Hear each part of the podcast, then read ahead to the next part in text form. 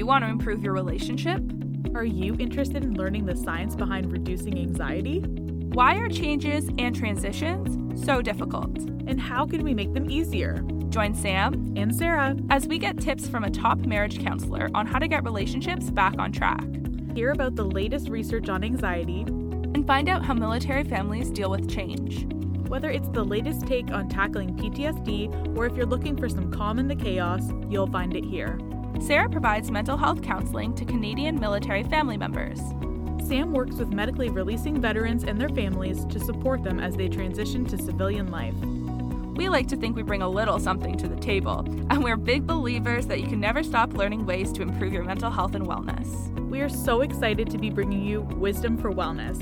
Hopefully, along the way, we all become a little wiser.